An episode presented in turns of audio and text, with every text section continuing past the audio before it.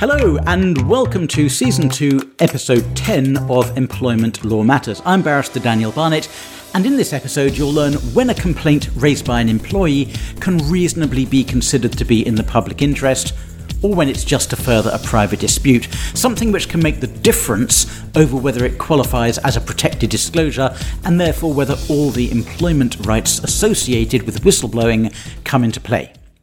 Just before I start, this is the final episode of season two, and I want to thank those of you who left reviews for this podcast. I read every one of them, and here's one I picked out just because the imagery made me smile. I really enjoy waking up on Tuesday knowing Daniel has uploaded a new podcast. These are terrific, informative, clear, and provide excellent steps to managing situations.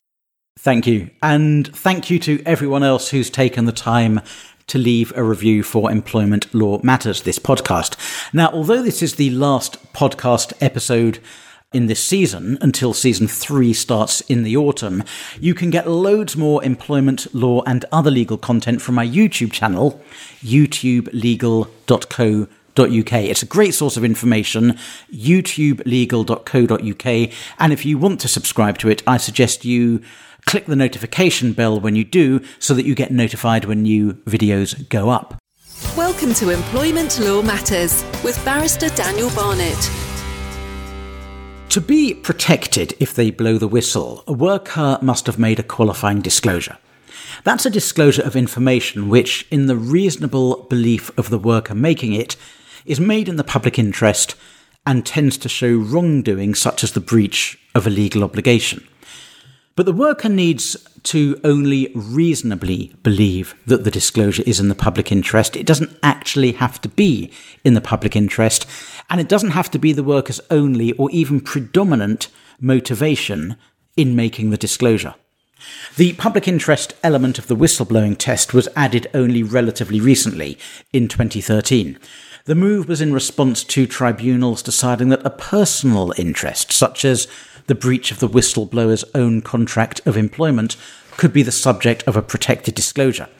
The public interest requirement has brought the test for whistleblowing back into line with its original intent to protect people who've blown the whistle on matters of wider public interest, rather than to help and empower employees by giving them extra legal rights in private workplace disputes. And an employment tribunal has to decide on a case by case basis which camp the disclosure falls into. Now, lawmakers chose not to define the phrase public interest, so it was left to the court to decide what it meant. And the Court of Appeal, in a case called Chesterton and Nurmohamed, set out some guidance by providing a two stage test. Number one, did the whistleblower subjectively believe the disclosure was in the public interest? So, did they actually believe it in their head at the time they made the disclosure? Number two, was that belief objectively reasonable at the time? Now, there are no hard and fast rules here, but the Court of Appeal gave some guidelines about the kind of factors which should be taken into account by tribunals, and there are four. Number one is the number of people affected by the issue. The more people it affects, the more likely it is to be reasonable to believe it's in the public interest, but that won't always be the deciding factor. Number two is the nature of the interests that the disclosure covers and the extent to which those interests are affected by the wrongdoing. So, a disclosure of wrongdoing about an especially important issue is more likely to be in the public interest than some trivial wrongdoing affecting the same number of people or where the effect of the wrongdoing is negligible. Number three is the nature of the wrongdoing. So deliberate malpractice is more likely to be in the public interest than accidental failings. And number four is the identity of the wrongdoer. So the larger or more well known the wrongdoer, in terms of its own community of staff, of clients, of customers, the more well known they are, the more likely a disclosure will be to be reasonably believed to be in the public interest. Now, that doesn't mean that personal interests, such as the breach of an individual's contract of employment, can never be of wider public interest. It depends on the case and how its facts fit into the analytical framework set out in Chesterton and Nurmohamed, decided by the Court of Appeal. So, what does it mean in practice? Well, the Employment Appeal Tribunals looked at the public interest requirement in a case called Dobbie and Feltons in the last few months. The employee in Dobbie and Feltons worked for a firm of solicitors as a consultant solicitor, working with one of the firm's biggest clients. Now, he made several disclosures, which he said were protected disclosures, about the firm overcharging this particular client. One of his disclosures related to his own fees being written off to a greater extent than those of other fee earners. He said he'd been treated badly because of those disclosures, including having his consultancy agreement terminated and he brought a whistleblowing claim. Now, the Employment Tribunal found that the employee reasonably believed that the disclosure tended to show the breach of a legal obligation. He believed the overcharging was a breach of the firm's client obligations and a possible breach of solicitors' accounting rules. As it happens, there was no finding the firm had actually overcharged the client. But the tribunal found that he did not reasonably believe that his disclosure was in the public interest. They decided he believed it was a private matter relating to the individual client. The tribunal also said the disclosures had little influence on the employer's decision to terminate the employee's consultancy agreement. The employee appealed to the Employment Appeal Tribunal, saying the tribunal had applied the public interest test incorrectly and got the causation issue wrong also. We'll find out what the Employment Appeal Tribunal said after this. This episode is supported by Beverly Hills Bakery, offering worldwide gift delivery of baskets and tins filled with freshly baked mini muffins, cookies, brownies, and cupcakes. A perfect thank you gift for your staff. Find out more at beverlyhillsbakery.com. That's B E V E R L Y, beverlyhillsbakery.com, or by using the links in the show notes below. The Employment Appeal Tribunal agreed with the law firm consultant. The tribunal had misapplied the public interest test. Looking at the four factors set out in Chesterton and Nurmohamed, which I went through a moment ago, the tribunal hadn't considered them all, and that was a legal error. They hadn't considered the identity of the alleged wrongdoer, a firm of solicitors which is rightly subject to high standards of honesty and integrity. The EAT said the nature of the wrongdoing hadn't been properly considered either, which included potential breaches of regulations which in place precisely to protect the public. The tribunal also failed to look at the nature of the interests affected and the extent to which they were affected by the alleged wrongdoing. Instead, the tribunal had focused only on the first factor, the number of people whose interests were served by the disclosure, and so they decided it was a private matter affecting only the firm and one client, and as such had no wider public interest. Now, although public interest is more likely to be found when more people are affected, there are cases where disclosures relating to one person can reasonably be believed to be in the public interest and have a wider remit. The Employment Appeal Tribunal gave the example of the case of a one off error in relation to the medical care of a patient, which could clearly be a matter of wider public interest. And in this case, the disclosures could have advanced a wider public interest around solicitors complying with regulatory requirements and not overcharging their clients. Even if the employee's primary motivation in this case had been his own fees, that wouldn't prevent the disclosure from being in the wider public interest.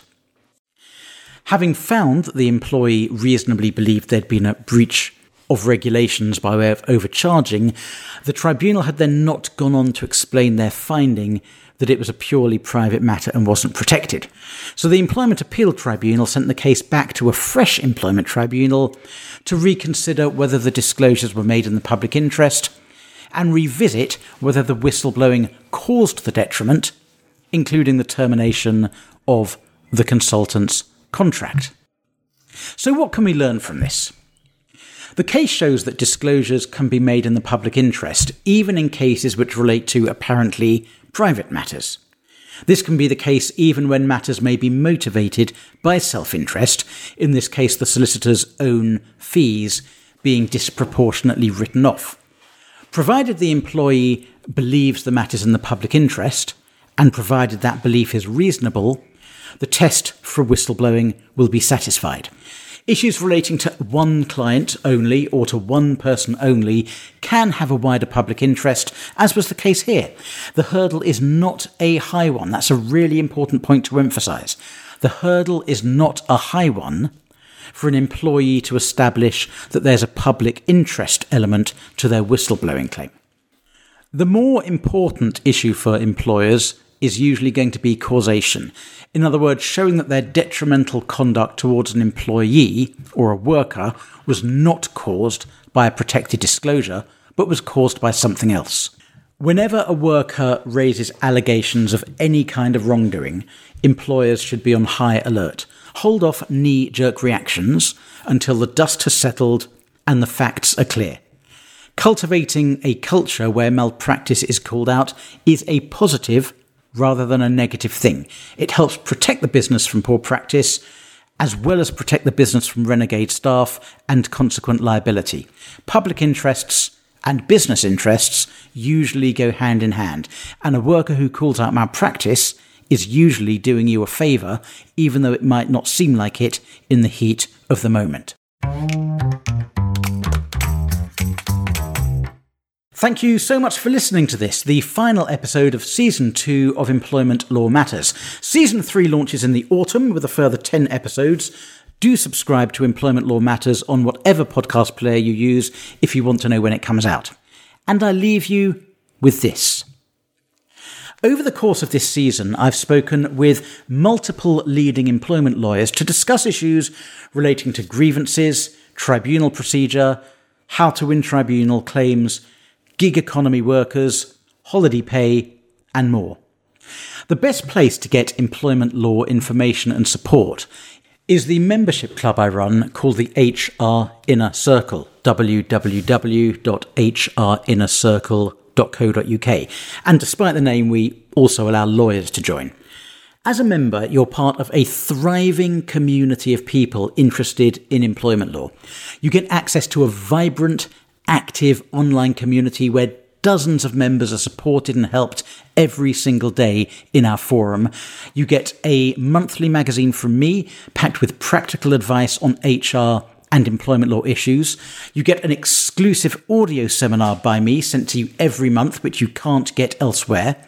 Two or three times a year, you receive a free book on employment law topics. The most recent three all sent out to members in 2021, are on constructive dismissal, resolving grievances, and employment status. You get access to regular Zoom employment law Q&As hosted by either me or another leading employment law barrister. We set up member huddles where you join a small group of colleagues for an hour online and each get 15 minutes to brainstorm an issue that might be troubling you. And there's lots more. For more information and to join, you can visit www.hrinnercircle.co.uk, hrinnercircle.co.uk. The link's also in the show notes, and I'd love to get to know you as part of the community. Thank you so much for listening. I'm Barrister Daniel Barnett, and I'll see you in the autumn for season three. Any information on this podcast is for general guidance only. Always seek legal advice. Please see full terms at www.danielbarnett.co.uk forward slash podcast terms.